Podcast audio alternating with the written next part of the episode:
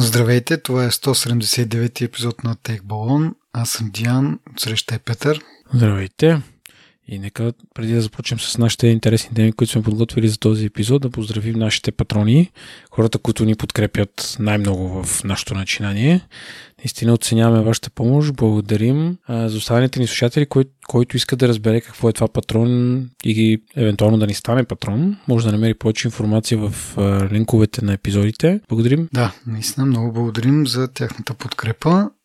Също така може да ни подкрепяте и като споделяте за нас в социалните мрежи, напишете ни ревю в iTunes, върнете ни обратна връзка какво можем да подобрим или пък идеи за някакви по-специални теми, които обикновено им обръщаме внимание.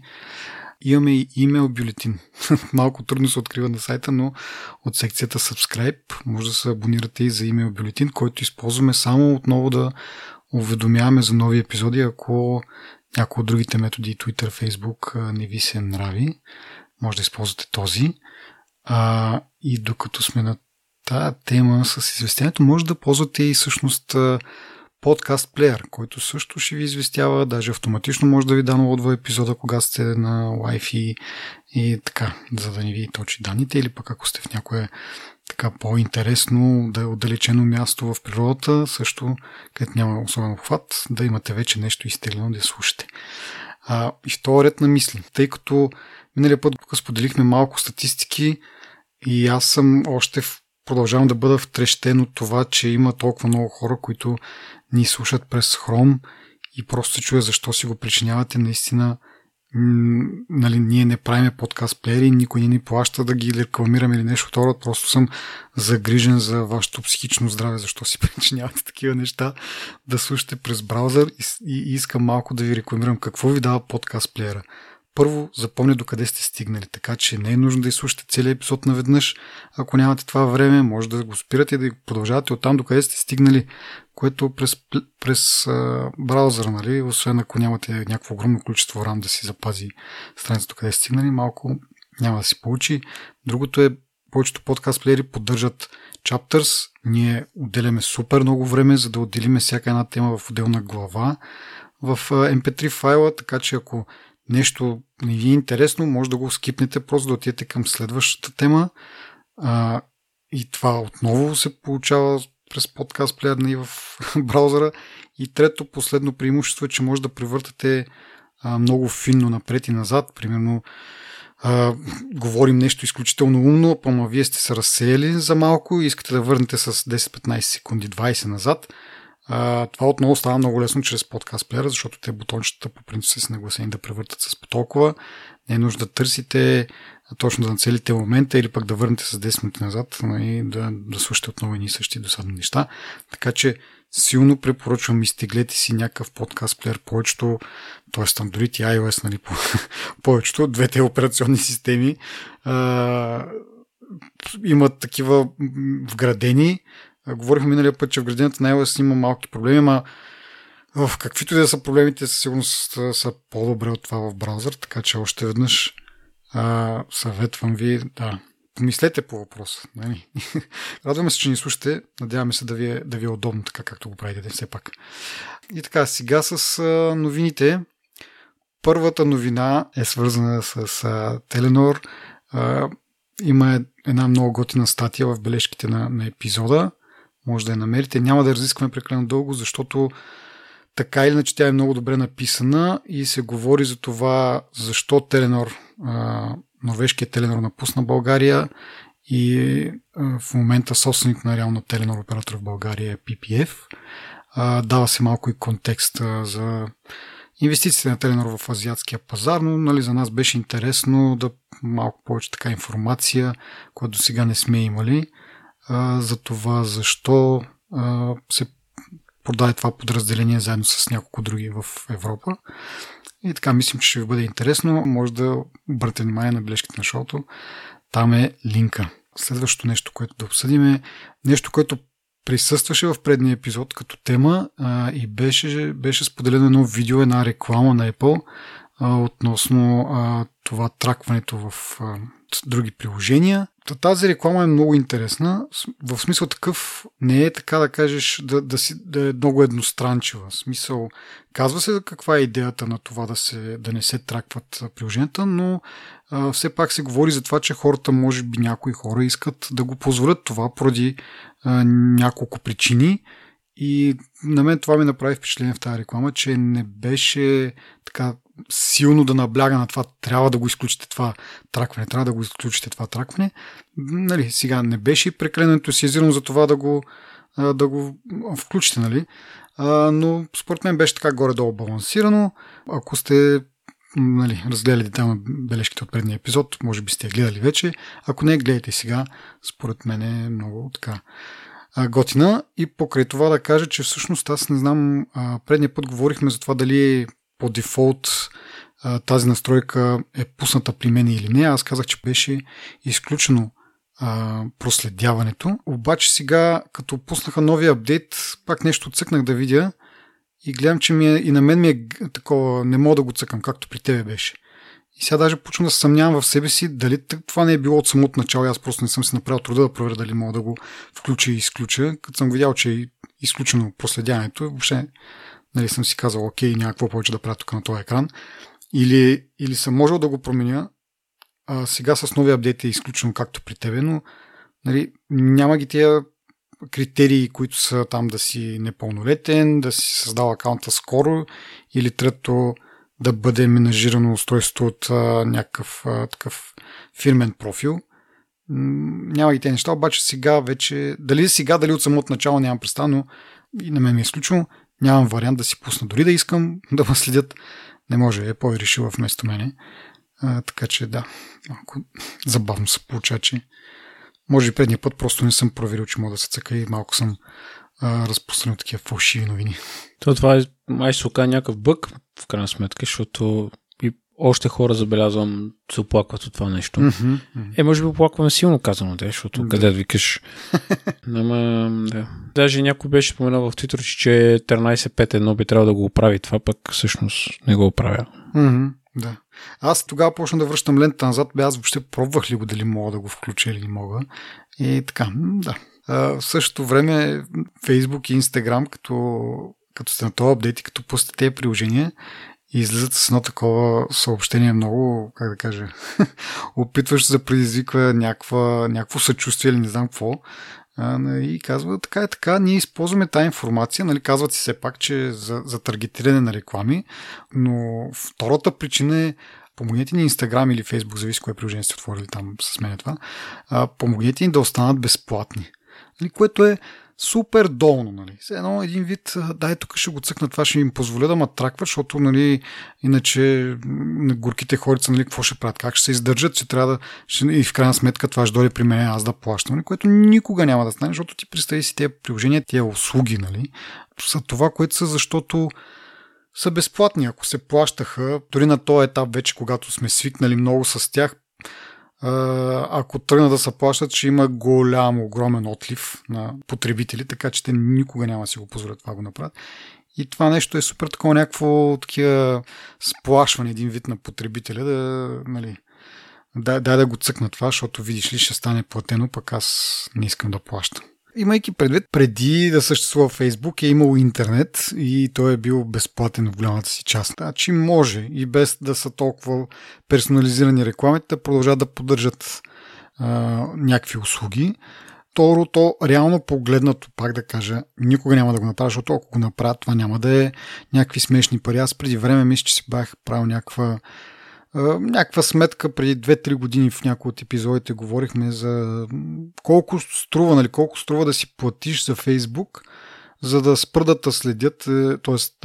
да не събират тази информация за рекламодателя, просто ти да си плащаш, те да печелят това от тебе като такъв абонамент за едно. И ми той излизаше 60, мисля, че доколкото си спомням сега, пък и са стари данните, може би за следващия път, като имаме някакви финансови резултати, може да говорим за това пак, ама $60 на година, което означава $5 на месец. Аз имам предположение, че дори $1 да е на месец, ще откаже достатъчно много хора, но при $5 на месец абсурд голяма част от хората да продължат да плащат. Не че са кой знае какви пари, но пак казвам, просто някаква психологическа граница. Дори $1 да е, ще бъдат доста хора, които ще се откажат. Така че няма как да го направят това. Просто ако действително тръгнат да го правят както трябва, да ще искат прекалено много пари, супер много хора ще спрат да го ползват, тогава няма да има никакъв смисъл, нали, от работодатели, рекомендатели и така нататък. Така че не се хващайте на тази въдица. Не поддържате по този начин Facebook и Instagram безплатни. Или по-скоро, дори да не ги поддържате, те няма да станат платени. Той отлива като цяло не е малък от Facebook. То е верно, че в посоката на Instagram. Да. Ама все пак. Да, и като си говорим за тези двете компании пак, отново да похвалим Signal, които миналия път говорихме за тях, как са хакнали един софтуер за разбиване на айфони. Сега продължат някаква така поредица, имат от много готини хрумвания. Пуснали са реклами във Facebook и в Instagram, които всъщност използват самото таргетиране на рекламата, да го покажат на човека, който е таргетирано. Тоест, казват, примерно, искам тази реклама да се показва на самотни хора, живеещи в Лондон и купили си наскоро мотор, примерно. И реклама му се показва, която е една картинка с текст, на текста пише: тази реклама ти се показва на тебе, защото ти си наскоро се разделил с партньора си, примерно, имаш мотор и живееш в Лондон.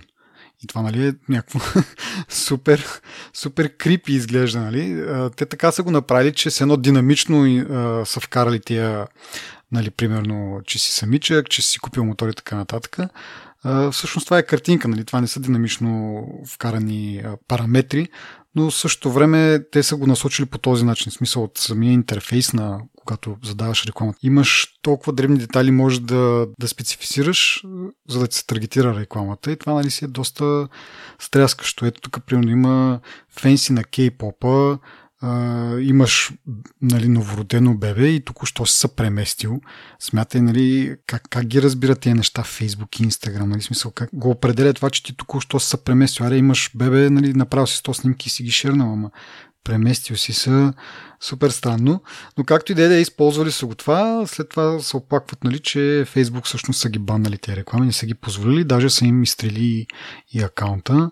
Facebook се оправдат, че пък такава реклама никога не е имало. Сигнал са си ги измислили един вид, просто са направили скриншоти и после вдигат врялата, което, нали, може и да е така. Но според мен, дори да е така, те са го направили на база наистина нещата, които могат да изберат като критерии, което пак си достатъчно стряскащо. Всички знаем, че всъщност такива реклами не са рядкост. Имам предвид типа на рекламите, които се получават, се показват как са таргетирани, как слуша. И аз не знам дали съм ти разказвал моята история с Family Guy. Една вечер гледам от последния сезон на Family Guy, има един епизод с един такъв life coach, motivational speaker. Да, има един дед, фамилията му е Робинсън или нещо от този сорт. В началото на епизода започва с това. И аз си лежа на дивана и си върта с Инстаграма. Спирам го, отивам до тоалетната и се връщам. Продължавам да си гледам Инстаграма и първата реклама, която ми излиза, е на този същия, там някакви дискове, дето продава и не знам какво. И това беше най-крипи нещото, което съм виждал, нали, защото, нали, всички сме гледали клипове в YouTube, дето отваряш Chrome и само на Google страницата и казваш, нали, искам да си купа котка, примерно, и почва да ти покажа реклами на играчки за котки, легенчета и някакви храни и така. Но това, в смисъл, до този момент аз не го бях виждал и предвид аз колко не съм социален, нали, откъм в този аспект, просто демонстративно видях как работи тази работа и наистина не е фън. Но пък има една друга страна. Много интересно, сега като вече нямаш персонализирани реклами, сигурно ще почнеш да получаваш всякакви други глупости. Да, то така, не знам, аз ги игнорирам. колкото и да са таргетирани, не знам, в смисъл, нали, някои хора казват, супер, нали, някакви неща, които ми трябва, то ми ги рекламира и аз си ги намирам по-лесно. Еми аз не знам какъв трябва да е този изкуствен интелект, дето викаш ти, гледал си едно нещо, цъкнал си там един линк и то оттам нататък да спами само с такива неща. Или да не говорим за случаите, в които ти вече си го купил това нещо. В смисъл, цъкнал си на реклама, купил си го това нещо и то продължава да ти го рекламира също нещо. Еми, благодаря за таргетирането, нали? Какви ли не данни ми събирате и в крайна сметка не мога да разберете, че вече съм си го купил, да спрете да ми го рекламирате. Много е дебилно и тъпо това цялото нещо. Примерно в Twitter, знаеш аз какво правя? Всички реклами, които излизат, всички спонсор твитове и блоквам акаунтите. До този момент имам 2204. Аз на мен пък много малко реклами излизат, в интерес на истината. Имах един момент, в който всеки трети твит беше реклама. Всеки трети твит беше реклама. И от тия 2200 дет съм ги блокнал, айде да речем, че има 10 на 15, които са на хора. Аз на хора не блоквам, имам предвид, колкото и тъпоти да говорят, просто ми е интересно, аз съм малко серджия. Но такива спонсорирани работи, всичко се блоква на момента и това изглежда помогна и май превъртях Twitter, защото свършиха им рекламите, може би в един момент, които да ми пускат и в един момент нямах никакви реклами. И после пак теха да се появяват. Те са на някакви вълни, изглежда. Да. И аз мисля, всъщност, да, май си прав, че като има реклами, има си, нали, ум да ти зайде. Пък, нали, в повече случаи няма нищо. Нещо такова се получава, наистина си май си прав. Добре, ами да минаваме малко по-различна тема и в случая рядко се случва в този подкаст да похвалим Samsung с нещо, но имаме тук две теми. Първата е, че са направили един специален сайт, който като го отвориш през iPhone-а и можеш да изпиташ Android. И са го кръстили сравнете ябълки с андроиди. И това защо на мен ми прави впечатление и ми хареса като идея, защото си спомних едно време, преди да имаме смартфон, нали, и ползвахме такива някакви обикновени телефони. Нали. И имаше такива сайтове, даже не помня дали не бяха всъщност сайта на самия производител, беше много често срещно, наистина да можеш да разцъкаш самия телефон, да видиш някакви, нали, сега не е всичко, но някакви функции да видиш как точно работят. На мен това ми беше много интересно, преди да си купя телефон, да го разцъкам, да видя дали някои неща са, не помня вече даже какви са били те неща, но някакви специфични неща си сещам, че иска да видя точно как изглежда и точно как ги прави този телефон. И спомням там, че цъках един Sony Ericsson. Но мисля, че имаше и някакви други марки, но специално си спомням Sony Ericsson, как го цъкаш там, виждаш му примерно контактите, как може да набереш контакт, как изглежда като набираш контакт, като тебе те набират и някакви такива неща. И сега, като я видях тази новина, че Samsung са направили нещо такова, малко носталгия или какво ме удари. Иначе и се замислям също време, че сега не изпитвам някакво желание да го правя това, може би, защото от време оно си ползвам просто iOS и като си купя нови iPhone, знам, че то ще е също, няма какво да го тествам, но преди имаше много различни марки, всяка с нейната си операционна система там специфична си работи и ми беше много интересно да разбера някакви определени неща. Пак казвам, не помня какви бяха точно и не знам защо толкова са ми били важни да ги разбера. Сега въобще не мога да се разбера. Но тогава ми бяха важни и си спомням, че цъках някакви неща. И сега Samsung са го направили. Просто цъках го малко. Не знам колко е функционално и колко функции можеш наистина да изтестваш, но работеше поне бързо, нали? Ама то някакъв вебсайт, който просто ти взема целия екран и си представяш, че това е, нали, Android. Аз пък изобщо не бях впечатлен. В смисъл, хубава е инициативата на Samsung наистина да се опита малко и те по креативен начин да привлекат някакви нови клиенти. Mm-hmm. Ама не съм особено впечатлен. Нали, не искам да звуча негативно. Хората се опитват, ама нали. Да, знам, някой пък може да му интересува, макар че на днешно време да не мога да разцъкаш някакъв... Нали, пак казвам, то не е като едно време да имаш различни 5000 различни вариации, нали, на телефони и съответната им операционна система и да нямаш къде да ги разръчкаш. Ти имаш iOS, имаш Android, ще имаш приятел с другата операционна система и можеш да го поможеш да поразцъкаш малко телефона, да видиш, ако чак толкова много искаш да видиш, нали, кое как се случва. То тук вече въпрос е, може би пък по-дълго време да ги ползваш нещата, за да усетиш, нали, за да наистина придобиеш представа как се случват защото има някакви неща, които са, нали, доста различни в двете операционни системи. Ама, да, опитват се, не е лошо. Другото, което съм ги включил тук като нещо приятно, което правят, е, че работят върху това да вдъхнат нов живот на старите си смартфони, нали, да не ги сваляте, а да ги ползвате за нещо, като нали, лесният пример за това е примерно един телефон да го ползваш като веб камера. Инсталира се някакъв, мисля, че е специален софтуер, и може да го ползваш като или като еб камера, или по-скоро като такъв видео монитор за бебета, или пък за security камера, нещо второ. Нали, камерата е Иначе гледам сега тук, всъщност можеш и за такъв звуков сензор, за светлинен сензор, всъщност да, няма температурен, но пък другите можеш примерно да ги ползваш за нещо такова. И наистина аз, понеже се кефя на такива неща, да преизползвам разни стари неща, които принципно вече не ги ползваш по предназначение, но да ги преиначиш за нещо друго, все пак да извлечеш някаква полза, ми хареса като идея и съответно и тая тук новина сега съм я включил поради тази причина. Аз ще ти кажа един друг много як начин. От стари лаптопи, камерите, които аз може би съм ти казал, те са USB камери реално. И може да си направиш домашна охранителна система много лесно с тях. Даже, мисля, кое по-съвременен лаптопа може да е доста прилична картината дори.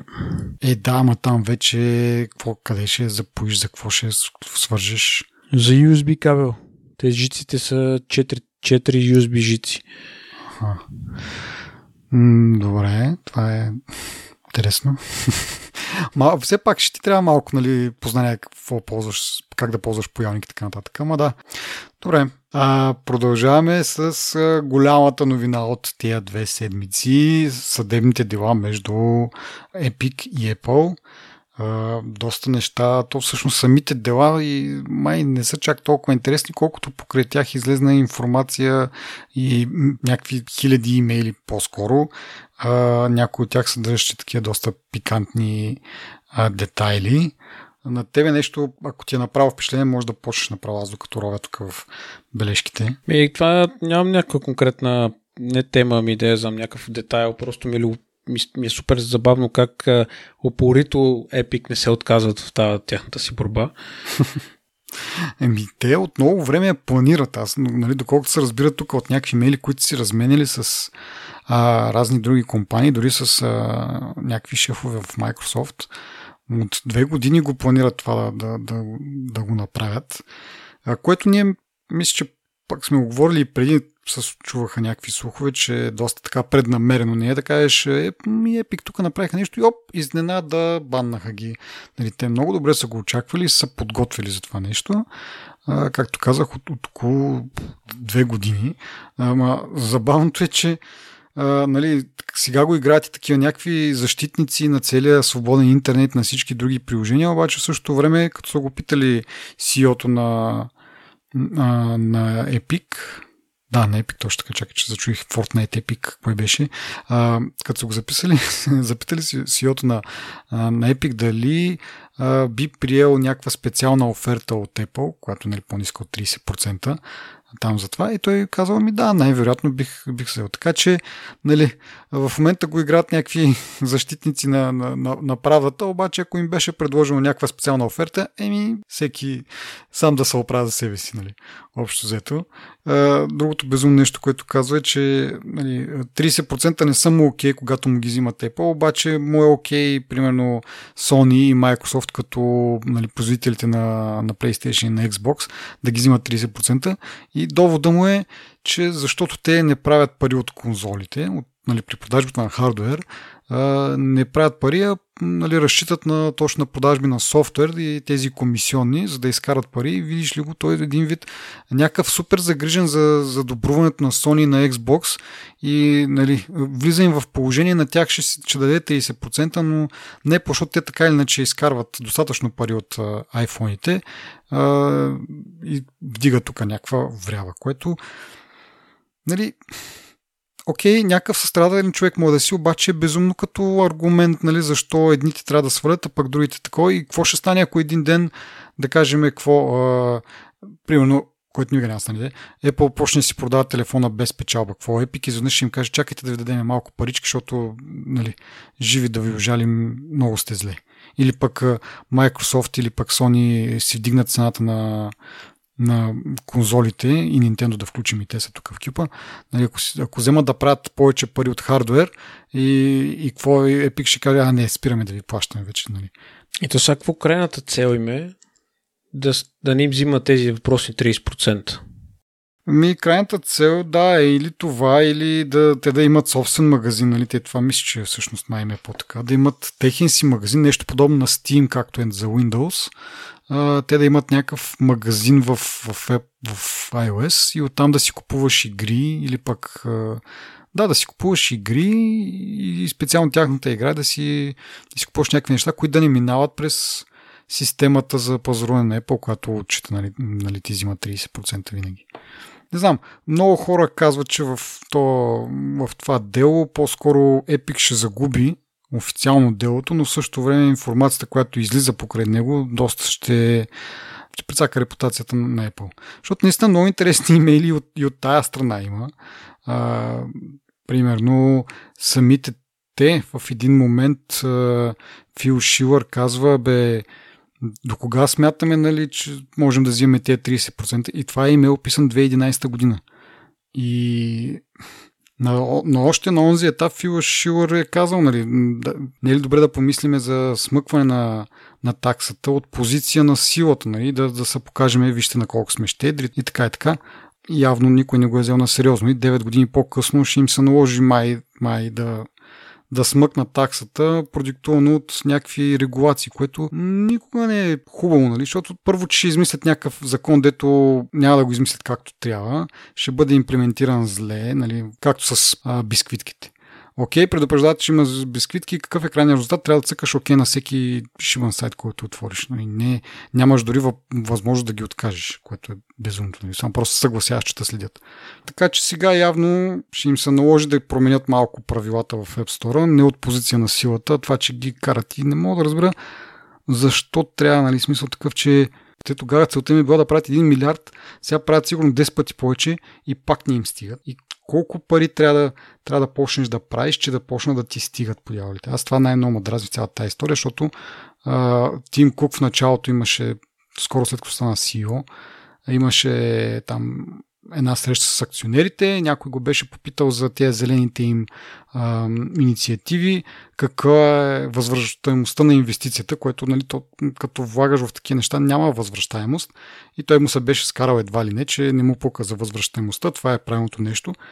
Доста време от тогава мина и Тим Кук и като цяло компанията доста почна да им пука какво мислят акционерите, нали, каква е възвръщаемостта на инвестициите им. Това си беше хубаво, нали, така. Не знам дали наистина го е мислили някакъв пиар, ама от тогава насам доста се попромениха нещата и да.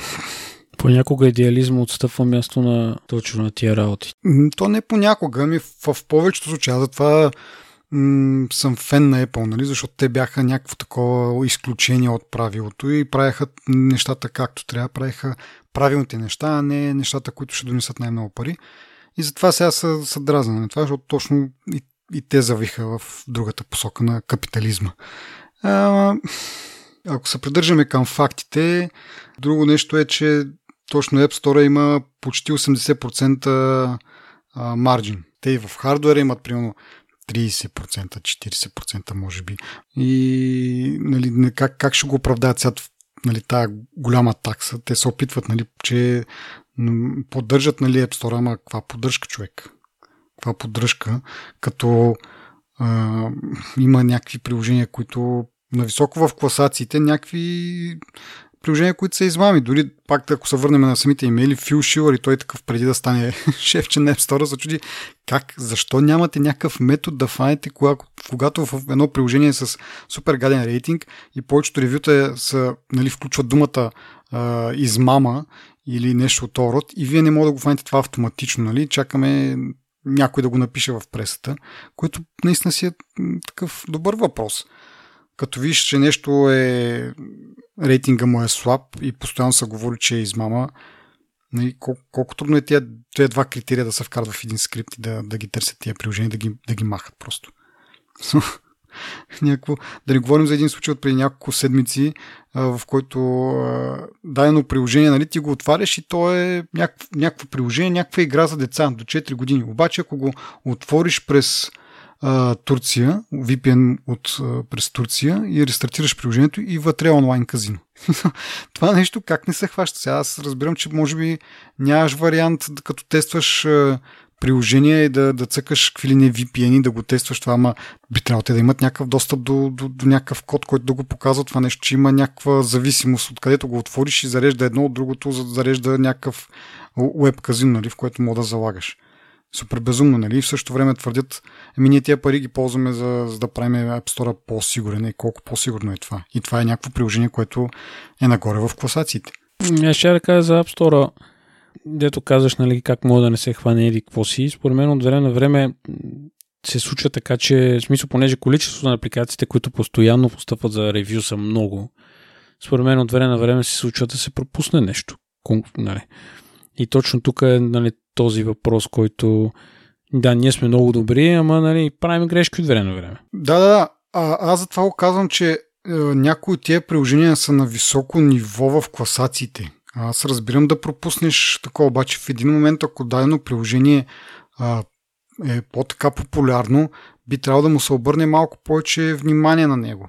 Защото, нали, най-малкото, ако има някакъв проблем с него, много повече хора ще бъдат засегнати от това нещо. Така че, нали, при дадения апдейт или нещо, да я знам, дали пък тогава също няма да е много късно, когато дадено приложение почне да става по-популярно, може да има някакъв процес, при който те го ревюират наново, да видят дали всичко е окей и така нататък. Не.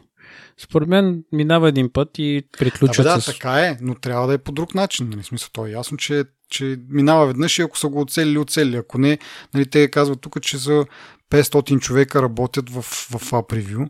Нали, съответно, при приложението са милиони, да не кажа милиарди приложения. Нали? Няма. Mm-hmm. Нормално е, нали, нещо да... Тъй като го правят на конвейер, нещо да се изпусне. Ама трябва да имат като за начало някакви автоматични методи да засичат, както казах, тия работи, които вече потребителите са го усетили, че е измама и са го написали. Нали, те да реално ти вършат работа, ти само трябва да го забележиш това нещо. И другото е вече като някакви станат нещо по-популярно или нещо от род. И съответно не върви като довод да кажеш, ами ние взимаме толкова много такси, защото, нали, поддържаме App Store. Ами да, бе, обаче явно не го поддържате достатъчно добре. Нали? Поне да е вярно това, нали, да кажем. Окей. Те са всъщност две различни неща. Това, че App Store е затворен, нали, защото те е Epic, това се опитват да направят от една страна, в смисъл може би на два фронта всъщност, от една страна да смъкнат тая такса, от друга страна, ако е възможно пък да си качваш приложения от други магазини. В смисъл това за таксата окей, висока е, и както казах вече, достатъчно пари правят и не е вече само за да поддържат App Store, точно защото да докарат пари на акционерите. Нали, това сервиси с ревенюто трябва да се поддържа там. И другото за тези App Store-ове, нали, имайки предвид, че на Android имаш възможност да качваш и те даже дори самите Epic в самото начало не са били в Android Store. Опитали се да го направят като отделно приложение, нали, да може да си го изтеглиш, ама като се впуснеш вече в обяснения ми тук, трябва да разрешиш еди какво си на Android, нали, да си намалиш сигурността, за да можеш да инсталираш нашето приложение. Нали, по самото начало, че ти просто не го намираш това в техния магазин за приложения, а трябва да го търсиш, да го изтеглиш от някъде, да се впускаш в някакви премеждия там по настройки и така нататък, които не разбираш до там добре, нали, повечето хора, да кажем. Не ги разбират до там добре нещата и звучат малко страшничко. И в последствие са направили компромис някакъв, може би, не знам, някаква сделка и Epic се появява в Android Store. Така че, нали, дори ако съда ги послуша и застави Apple да позволява други магазини за приложения, и нали, като за начало, окей, ти ще имаш друг магазин, ама колко хора ще го ползват. Така че това според мен е безмислено. За другото, за таксите, да, високо е, И както как самия Фил Шилър го предлага да го намалиме, защото нали, достатъчно пари правят. В същото време прецакват нали, изживяването на потребителите си. Защото нали, сме говорили много пъти и за Netflix, как като си инсталираш приложението, не мога да го ползваш реално, ако не знаеш, че трябва да си направиш отделно акаунт, Spotify и така нататък. И така нататък. Трябваше просто да намалят то процент и второ да дадат възможност на самите разработчици да кажат в приложението си, ей, тук може да се абонираш, нали, да има някаква препратка, а дне, нали, отваряш и празен екран и един бутон за влизане. Като говоря за Netflix и за Spotify всъщност, от друга страна Европейския съюз също са ги подкарали Apple, но този път тая проверка, то всъщност още май не е някакво дело, ами някаква предварителна отсъждане на някаква проверка, че Apple злоупотребява с положението си и ще се наложи нали, по-сериозна проверка и това е във връзка с нали, оплакване на Spotify, че Apple също има услуга за музика. Двете услуги са на една цена, обаче Spotify трябва да плаща 30%, нали, ако използва там системата на Apple, разбира се. Трябва да плаща 30% и това си е чисто злоупотреба с някакво монополно положение. Много ми напомня на това на Microsoft и на Internet Explorer. Защото ти си нали, правиш операционната система и в същото време им продаваш услуги, вградени услуги. Нали? Възползва се от това, че те имат много по-добра интеграция с операционната система. Отделно, че не плащаш те 30% такса на никой, си ги задържаш за себе си и правиш доста трудно конкуренцията. Това с Spotify вече много път сме го разисквали. Всъщност това е един от големите им проблеми. Даже имаше, ти не знам дали го споменат, няколко имейла за някои компании, които просто за тях е взето решение, че няма да плащат 30%. Да, това е другото лицемерие на Apple, че те винаги такива. Ами ние третираме всички наши разработчици по еднакъв начин, в същото време излизат някакви имейли, в които нали, Netflix, то даже не от тези имейли, то отдавна го знаем това за Netflix, за Amazon знаем, че имат специална сделка. Сега излезна за някакви роколи бяха, тиволи бяха, че са имали достъп до някакви апита и така нататък. Така че, да, извиня, че те прекъснах, но това е другото, което супер много ма дразни, че казват някакви неща, които реално не са така. И не е проблем, че не са така, а че го казват, че са така. В смисъл такъв, че да, нормално е ти имаш да имаш някакви договорности с големите компании. Нали? Смисъл, едно е като си магазин и искаш да купиш някаква продукция на някой си и големите производители да се ползват с едни привилегии пред тези малките. Това е съвсем стандартно и нормално. Ама защо след това събиеш градите? Ние тук за всичките еднакви са условията. Ми те не са еднакви. Не е задължително да са еднакви. В смисъл, като работиш с големи пари, нормално и условията са малко по-различни. Те решават да се правят на света вода не напита и нали виждаш ли тук за всички едно и също. Както да е, продължи, извиняй. Аз си позабрах малко мисълта, да, ама да, ще да кажа за лицемерието, нали, общо взето, дето нали, избирателно се случват някои работи, но да. В крайна сметка това, което е, че сега в момента потребителите изпитват неудобство, от това неудобство вероятно Spotify губи потенциални потребители и това е защото просто Apple така са решили, че така ще се върши. Нещата не можеш да линкваш нали, от приложението си навънка да се абонираш, не мога да го казваш това, хората трябва сами да се сетят или другия вариант е просто да склониш глава и да ползваш тяхната услуга, което ако те, нали, в смисъл, ако говорим за това сигурност, ето, нали, сложил си картата в iTunes и ти е супер сигурно да се разплащаш. Еми хубаво, ама имаш и Apple Pay. Нали. Мисъл, в момента, в който отвориш приложението, то ти каже, дай тук абонамент, еми ето плащам през Apple Pay. Не е нужда да минава специално през системата, тази другата iTunes, App Store, whatever система, която отдържа 30%, просто може да си мине. Пак ще е сигурно, нали? Защото ти си го авторизирал това, минало е през Apple Pay, не си дал карта наляво и надясно. Нали? Ти карта си е сложил на едно място и вече през Apple Pay плащаш в тези другите приложения. Проблема с Apple е следния. Те затова се чувстват толкова сигурни в себе си, защото хората нямат къде да отидат. Ти ако си iPhone юзер много малък процент преминават при андроидите.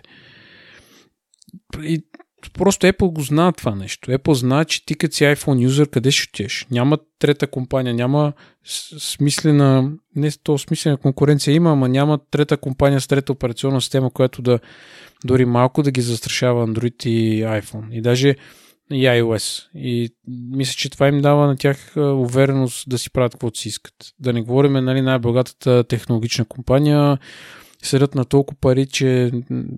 Така е, да. И точно това е проблема. В смисъл, точно за това са създадени тия там комисии по Европейския съюз да разследват точно такива случаи, в които ти си повярвал, че си най-великия, някакво да спре, може си преш каквото си искаш.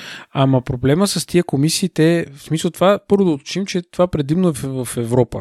Тя Европейската комисия всъщност наистина много добри работи и прави. Ние сме говорили многократно за различни работи, не само за Apple, но Apple е толкова богата компания, че какво ще направи Европейския съюз? Ще им каже, добре, купяваме ви $10 милиона за еди какво си. И... Ема не, смисъл, какво направиха с Microsoft и с Internet Explorer? Колко време работи това? Ето, виждаш сега, че Internet Explorer няма никакъв пазарен дял. Нали, то отчастие, защото е супер тъп браузър, нали? Ама те, ако ти го набутват на сила и ти просто си свикнал с това нещо, ще бъдеш много по-малко предразположен да тестваш нещо различно, защото вече го имаш на системата. За какво трябва да ползваш нещо различно? Значи, според мен, аз не съм виждал, те на времето пуснаха в XP това съобщение, нали, като си инсталираш Windows, ти се отваря един прозорец и ти казва, ето тук ти, нали, имаш Internet Explorer инсталиран, но ти казва, тук имаш опциите за тия 3-4 други браузъра. Те тогава бяха Firefox, Opera, не знам още какво имаш. Преди времето на Chrome беше това. Нали? Да. А сега какво има? Като инсталираш Windows 10, имаш Internet Explorer, имаш и Edge инсталиран. И не излиза съобщение... Да, ама сега вече хората се научиха, че има нещо различно. А тогава, като не знаеш... А сега, примерно, не инсталираш. Купуваш си iPhone, примерно, включваш го и той имаш Apple Music. Ето, пускам си Apple Music. За какво трябва да търся в App Store Spotify, а после да ходя на сайта на Spotify, оттам да се абонирам, да си вкарвам кредитната карта и така нататък. Другото изживяване, имаш мюзик, влизаш вътре, искаш да се абонираш, искам да, цък, даже картата ти вече си е, нали, въвел по принцип, защото, нали, тя от едно място отива. И много много по-леснено си го правят за тях. Правят си го, ама тук има и другата гледна точка. Сега тук сигурно този епизод ще звучи, че много ги защитавам, ама съм съгласен с тебе. Нали, просто според мен има много страни този въпрос. И този въпрос, нали, това си е нашата операционна система. Ние ще си го направим удобно на нашите юзери. Защото ти като имаш iCloud, Apple ID като имаш, вкарвайки си кредитната карта, почваш, може да пазаруваш от App Store, може да си плащаш сабскрипшените, може да правиш каквото си искаш. Мисля, всичките неща са интегрирани и това е един от плюсовете на iOS, според мен. Всичко това. Ти представяш и си за всяка една отделна услуга да си пишеш кредитна карта и така нататък. Да, затова казвам, че Apple Pay е едно добро решение, нали, в което хем не ползваш само на Apple системата за разплащане, хем ти е сигурно. Нали, ти не вкарваш, ти просто дали с пръстовчатък, дали с лицето си аутентикираш и се плаща там нещата. Нали, ако говорим за сигурност и тем подобни и за удобство, това е много такова. Въпросът е по-да разрешат, нали, оттам нататък вече парите да не минават през iTunes. И да, окей, ние си го правим, нали, удобно за нашите си потребители, обаче според мен не работи така. Не трябва да работи така, защото ти нямаш тогава никаква конкуренция. Ти задушаваш всякаква конкуренция по този начин. Нали, това е selling point. Които могат да предоставят някаква по-добра услуга, по принцип. Нали, в смисъл, могат да ти дадат нещо малко по-добро, обаче поради това, че защото не е вградено и ти никога няма да го видиш. Примерно да кажем, искаш да слушаш музика, ма искаш, нали, да слушаш и подкасти от едно приложение, да нямаш две отделни приложения, което Spotify го предлага. Ама ти няма как да го знаеш това, защото аз си карам тук с вградените неща на Apple. И Apple може да си прави каквото си иска, нали. Сега, окей, приложението сега ти е горе-долу четува, но предния път говорихме за подкаст приложението, че е скапано, нали, че има някакви грешки в него, бъгове и така нататък. Обаче повечето хора, примерно, дори не са наясно, че могат да си свалят друг плеер и ползват това, което е вграденото. и те могат да правят там нататък каквото си искат, нали, с това приложение. Нали. Ама не бе, чакай. То е, Леся, какво значи задушават конкуренцията? Всичките канали на Spotify, които са им възможни да се рекламират, те ги имат налични. Apple не спира начин те да се рекламират и да са популярни. В смисъл, това е нещо, което е много важно. Ама ти инсталираш Spotify, нали, в смисъл, като за начало ти, пак казвам, отваряш кутията на iPhone, включваш го този iPhone, там минаваш всичките глупости и кажеш, искам да слушам музика. И имаш вече приложението за музика. Ти нямаш причина да ходиш в App Store, да си инсталираш Spotify. Ти вече го имаш това. Струва ти $10. Колко струва Spotify? И той $10. За какво да хода се занимавам да си инсталирам Spotify?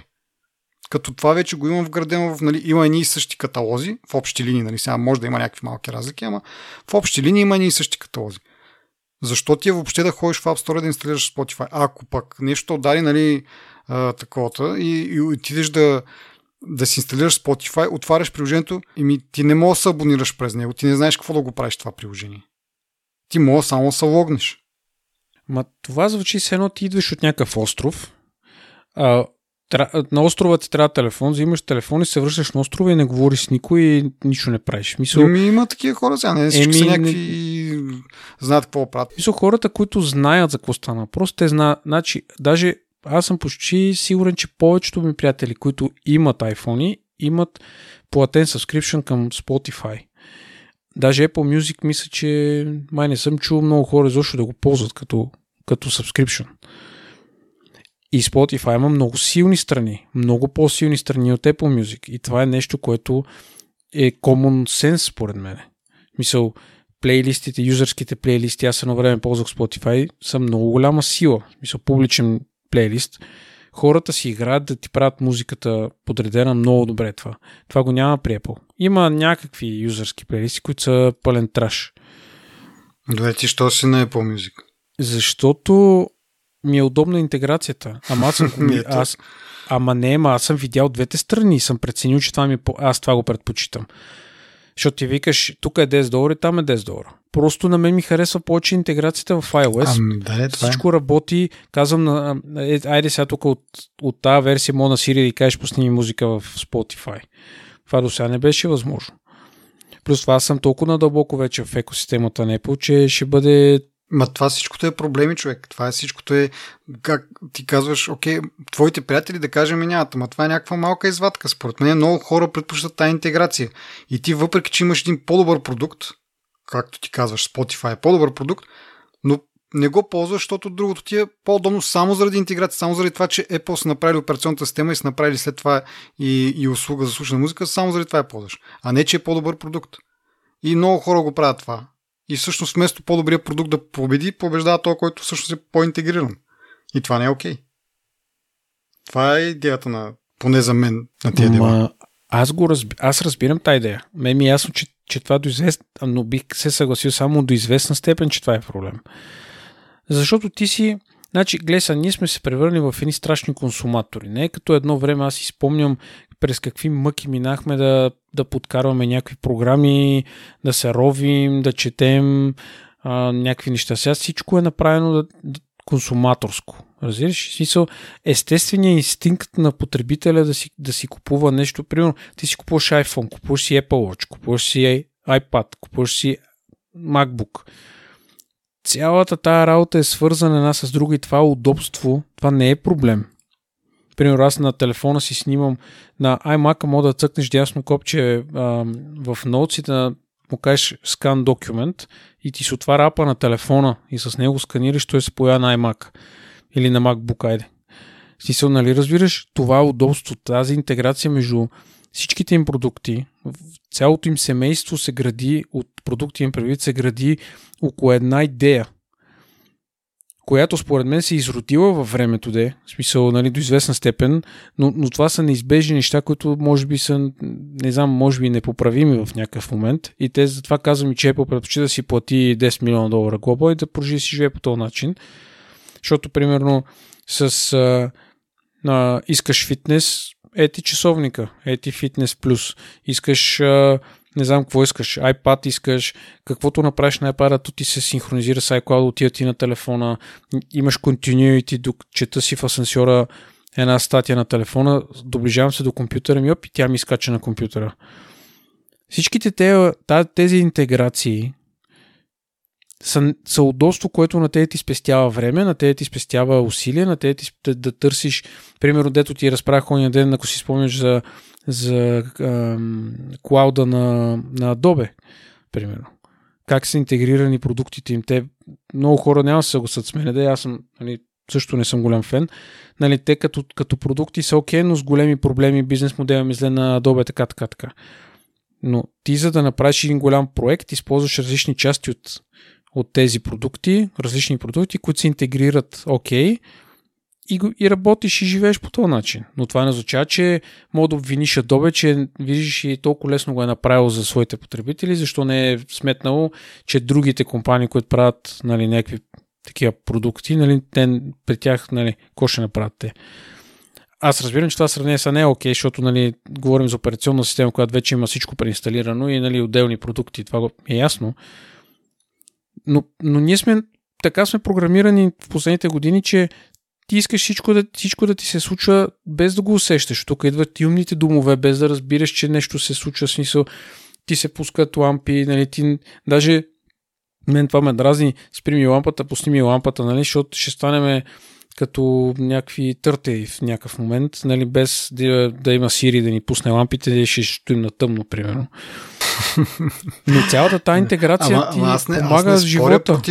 Аз не споря против интеграцията, а да бъде еднаква за всички. В смисъл, не казвам, сега Apple трябва да си развалят интеграцията, по-скоро да дадат шанс и, например, казваш, отскоро може да командваш Spotify с Siri, то не може много да я командваш. Ние предния път го говорихме това, че всъщност можеш да кажеш пусни музика и то те пита с коя програма да го пусне и известно време помни с коя програма да пусне. Но далеч не е също като командите, които могат да за пускане на музика, които се изпълняват в Apple Music. Някакви такива интеграции, ако направят, на тебе удобство не ти изчезва като потребител, то се разширява, защото ти можеш да ползваш вече Spotify, ако такива и повече Spotify, и го ползваш със същите функции, които е Apple Music, но те това не го правят, смисъл, пазят си хубавите неща за тях си. Ама това, аз пак да се върна, това си е тяхната операционна система.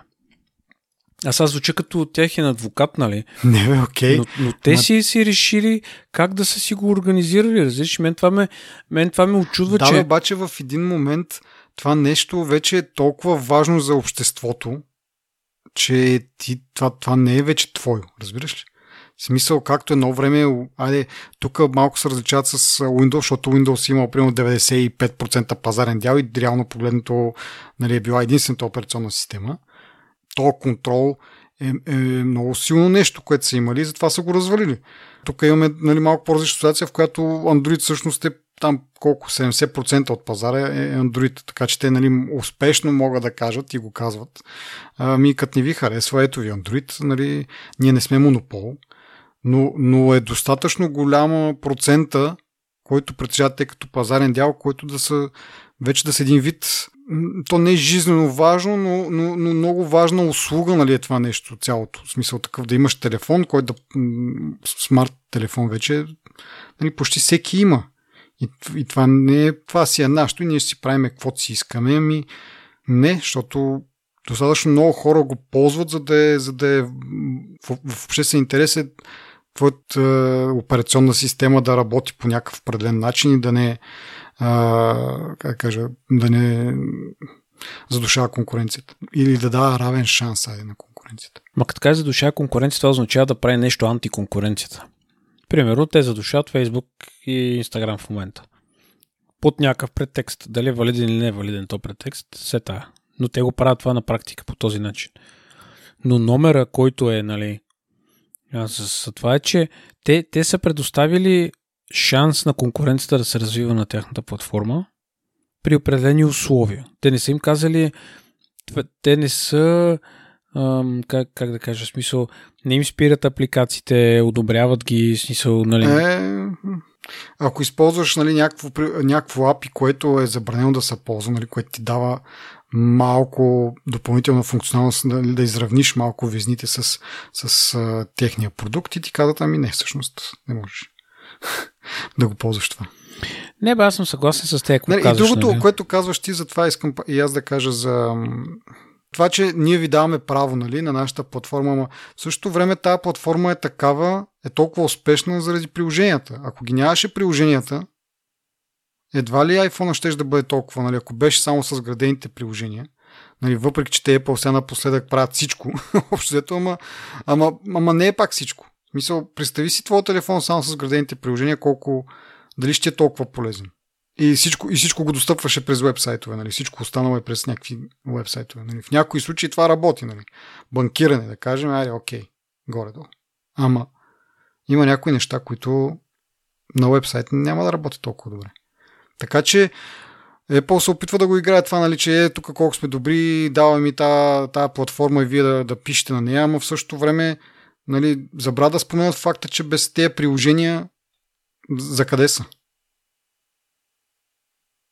Мисля, зимно са си изгодни, но Apple малко да държи малко по-голямата сопа, нали? И това според мен, нали, идеята на тия, или това трябва да целят тия тук процеси ли са, проверки ли са, какво са, да изравнят силите, да прехвърлят малко или да намалят този контрол, който Apple има.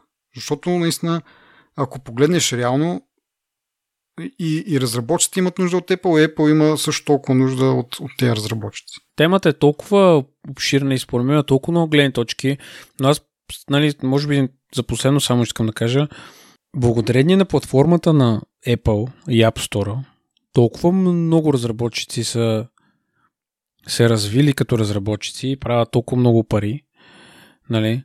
Mm-hmm. Така че е малко...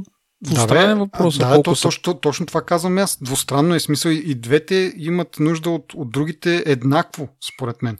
Обаче в същото време Apple има контрол, нали, целия контрол върху операционната система или там каквото и да е. И го използва понякога, за да потиска някаква конкуренция. Разбираш ли, смисъл, измисля си понякога някакви правила и такива някакви неща. Даже имаше някои от имейлите, в които точно това се каже. Ами ние не ни харесва какво правят. Обаче нямаме точно правило. Дай ще фанем и ще напишеме правило специално за това, за да може да ги изхвърлим от App Store според това правило, което, нали, то преди това го е нямало, но просто не се кефят на това нещо. Нали, то произвол, това нещо, нали, някакво самосиндикално решаваш кой ще бъде в App Store и кой не е. Но това не е произвол. Как така е произвол? Еми, просто в един момент решаваш, че това не е такъв и го махаш. Ама каква е причината? В смисъл такъв, примерно те ще правят пари от това нещо. Еми, не искаме да правят пари. Искаме ние да правим пари от това нещо. В смисъл, това не е ли някакси някакво конфликт на интереси, нали? Много ми е интересно това. И това, че, нали, ти ги защитаваш, това е, нали, не е проблем. Тоест, и аз някои от тези неща, които ти казваш, и аз ги мисля, ама мисля и от другата страна. Както каза ти, малко темата е сложна, от една страна така, ама от друга страна, като го погледнеш, в случая, нали, аз поех едната гледна точка, ти другата, но не че изцяло аз така мисля, нали, както казах. И аз до някъде мисля, някои от твоите доводи ги признавам, обаче това е, че не е просто, не да кажеш, те са добрите, те са лошите. Но в случая проблема е, че едните имат по-голяма власт, която не трябва да имат тая власт. Да, то са кръг вече, да. Това коментар, нали? Ние няма да го решиме това, но да, изказваме просто мнение, кое според нас е правилното и кое не, може би, не знам, се опитваме. Ще видим сега, като приключат тези дела. Но в крайна сметка ще стане? Да, кажи. Извиня, че те прекъснаха, ама ние понеже не мога да решим въпроса, истината е някъде по средата, според мен, и това ще отсъди съда. Ще си се разберат извън съдебно, точно по средата, едните ще продължат да си правят също, други ще продължат да мрънка за също, ама едните ще вземат едни пари, нали, да погасат загубите, които примерно са... То реално това с Epic, нали, вече го говорихме. Той самия си призна, че ако му предложат някаква сделка, ще я приеме най-вероятно. Така че да, много си прав, че това може да се случи. Ама той вече камъка е пуснат по-надолнището. И дори те да се разберат извън съда ще има някакви последствия, защото то не е само това дело. Нали? Ние колко пъти говорихме, там ги привикват в Конгреса да свидетелстват за какво беше там, дето ги бяха привикали четирите големи. Така че то, ако не е това дело, то ще е някаква друга проверка. Сега в момента е на Европейския съюз, ама мисля, че самото американско правителство и те подготвят някакви неща. Така че те първо ще виждаме нали, нещо и това, че те не са взели тези мерки преди, сега се вдигна такава голяма врява, ще доведе до някаква регулация, която вероятно ще бъде някаква, в някакво отношение тъпа. Ама това сами си го надробили. След като сам не се промениш, сам не се регулираш, нали, рискуваш да регулират много повече нали, самите правителствата.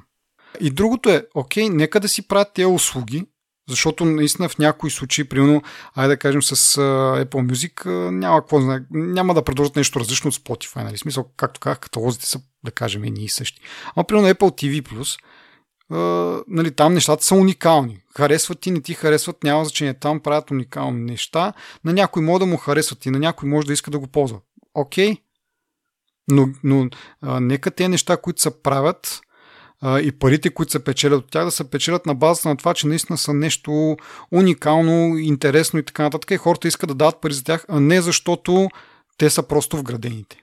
И това е по подразбиране нещо, което имаш и затова ще го ползваш. Също и с системата там за разплащане в App Store. Има някои разработчици, които казват, дори да позволят ти да имаш отделна система, аз бих предпочел да ползвам на Apple системата, защото е много по-удобна, нали, така.